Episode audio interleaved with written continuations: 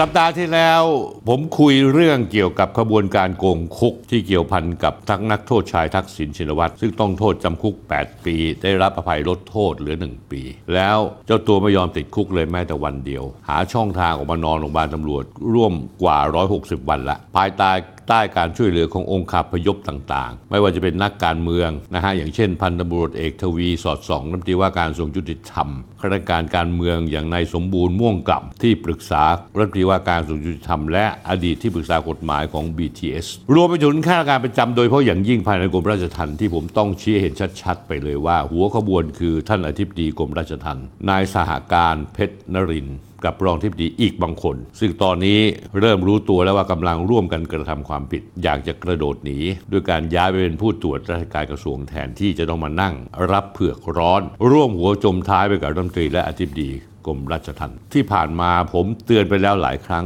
ถึงทักษิณชินวัตรคนรอบตัวทักษิณพันธุเรกทวีสอดส่องข้าราชการทั้งหลาย ตอนล่าสุด ผมพูดด้วยความหวังดีไปถึงข้าราชการเจ้าหน้าที่กรมราชทัณฑ์ทั้งหลาย ซึ่งหลายคนรู้จักผมดี ว่าอย่าเห็นแก่ลาบ เห็นแก่ยศ เห็นแก่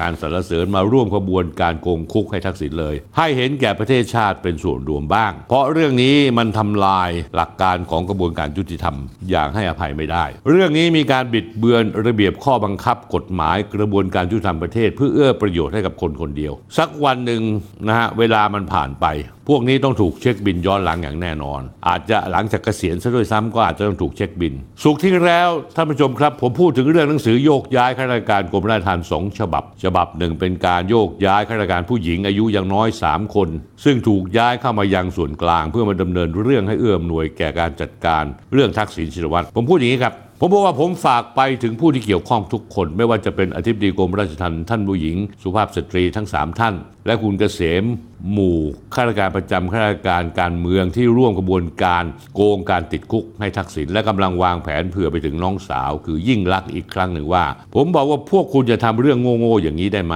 คุณจะคิดว่าสิ่งที่พวกคุณทำอยู่นี้คนอื่นและประชาชนเขารู้ไม่ทัน รายการสุขที่แล้วผมพูดด้วยความหวังดีจริง ๆ แต่ท่านผู้ชมรู้ไหมแค่ 2 วันเท่านั้นกรมราชทัณฑ์ออกแถลงการสื่อมวลชนตอบโต้ผมนะฮะเอ่ยชื่อผมเลยนะ ทันทีเลย เอาผมจะอ่านให้ฟังสั้น ๆ จากกรณีนายสนธิริมทองกุลได้ไลฟ์ผ่าน Facebook สนธิริมทองกุลวันที่ 26 มกราคมพูดพาดพิงถึงกรมราชทัณฑ์ในกรณีที่ได้มีคำสั่งย้ายข้าราชการว่าเป็นการย้ายข้าราชการที่ไม่เห็นด้วยกับนโยบายที่คุมขังอื่น แล้วข้าราชการที่ตอบสนองนโยบายให้เข้ามาแทน เพื่อรองรับ ท่านผู้ชมจำคำพูดนี้นี่เป็นคำพูดของแถลงการกรมราชทัณฑ์นะเพื่อรองรับอดีตนายกทักษิณชินวัตรจากนักโทษชายกลายเป็นนาย ตอนนี้ที่ดีพูดเองแล้วนะ ว่าเป็นอดีตนายกทักษิณชินวัตรเขาก็อ้างต่อฮะการโยกย้ายครั้งนี้เป็นการดำเนินการเพื่อมอบหมายข้าราชการเพื่อสนับสนุนกิจการงานราชทัณฑ์ให้ครอบคลุมทุกมิติอย่างมีประสิทธิภาพนะฮะผมตัดตอนนะฮะซึ่งได้พิจารณาจากผู้มีความรู้ความสามารถทักษะ และความชำนาญในงานที่ได้รับมอบหมาย อันช่วยสนับสนุนและช่วยขับเคลื่อนกิจกรรมกรมราชทัณฑ์ในภาพรวมได้อย่างมีประสิทธิผล เพื่อประโยชน์สูงสุดทางราชการและให้เป็นไปตามระเบียบการบริหารราชการแผ่นดิน พศ 2534 เป็นปกติวิสัยของการบริหารงานบุคคลหน่วยราชการมิได้เป็นไปตามามที่นายสนธิกล่าวอ้างแต่อย่างใดท่านผู้ชมครับ คุณทวีสอดส่องครับ ท่านทิบดีกรมราชทัณฑ์ครับ คุณสาการเพชรนริน พวกคุณกลับไปฟังความคำพูดผมอีกทีหนึ่ง ผมบอกว่าพวกคุณอย่าทำเรื่องโง่ๆอย่างนี้ได้ไหม คุณอย่าคิดว่าสิ่งที่คุณทำอยู่นี้คนอื่นหรือประชาชนเขารู้ไม่ทัน ท่านทิบดีครับ คุณทวีสอดส่องครับ คุณลองเดินไปตามท้องถนนถามชาวบ้านที่ไหน ใครๆเขาก็รู้ว่าสิ่งที่ทักษิณกระทำอยู่นั้นคือการโกงการติดคุกใช่หรือเปล่า เป็นสิ่งที่ไม่มีใครเขาทำกัน ไม่มีใครเขารับได้ และผมจะชี้พิรุษบางอย่าง เกี่ยวกับแผนการของกรมราชทัณฑ์ถ้าอยากดูรายการนี้ไม่มีอะไรสะดุดหรือติดขัด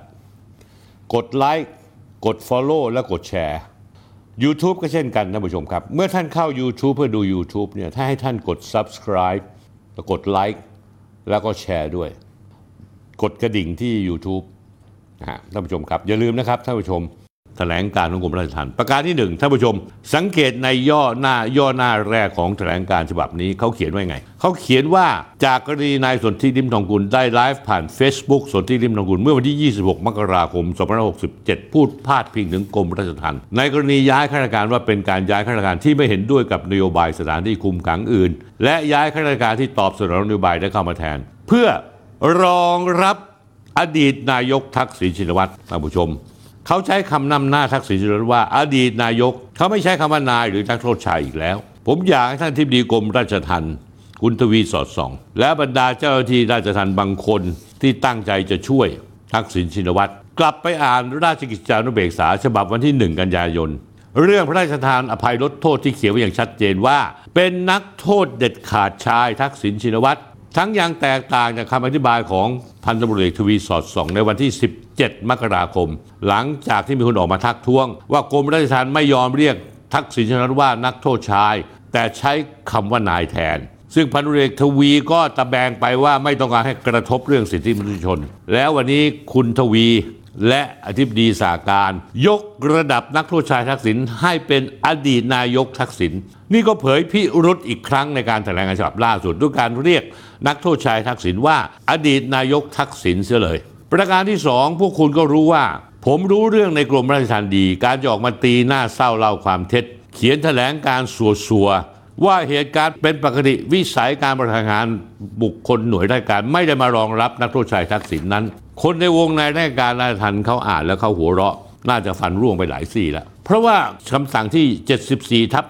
2567 และ 75 ทับ 2567 ลงวันที่ 10 มกราคมนั้นมีพิรุษพิรุษอะไรมาท่านผู้ชมหนึ่งเป็นการโยกย้ายนอกฤดูกาลเพราะปกติแล้วกรมราชทัณฑ์จะโยกย้ายข้าราชการกันปีละสองครั้ง ปกติจะทำกันในช่วงปิดเทอม เพื่อไม่ให้ส่งผลกระทบการเล่าเรียนของลูกหลาน ความยุ่งยากของครอบครัว แต่นี่ดันทะลึ่งกลับมาโยกย้ายในเดือนมกราคม ช่วงหัวเลี้ยวหัวต่อของการตัดสินการให้สิทธิพิเศษในการพักโทษ นอกจากนี้แล้วท่านผู้ชมข้อที่ 2 บางคนถูกย้ายกลับมาส่วนกลาง ไม่ว่าจะเป็นสำนักงานเลขานุการกรมสำนักผู้ตรวจราชการกรม หรือกองกฎหมายนั้นท่านผู้ชมรู้ไหมเขาเพิ่งจะย้ายไปดำรงตำแหน่งเก่าเนี่ย แค่ไม่ถึง 6 เดือนนะไม่ถึง 6 เดือนย้ายอีกแล้ว ข้อที่ 3 การโยกย้ายนอกฤดูกาลครั้งนี้ ท่านทิบดียังเน้นข้าราชการ เน้นเลยนะ ที่เกี่ยวข้องกับเรื่องทันปฏิบัติชำนาญการพิเศษ ย้ายเอามากองรวมกัน จากเดิมมีแค่หนึ่งคน ตอนนี้เอามากองรวมกัน6ถึง7คน เอามาเพื่อปฏิบัติการพิเศษใช่หรือเปล่าท่านทิบดี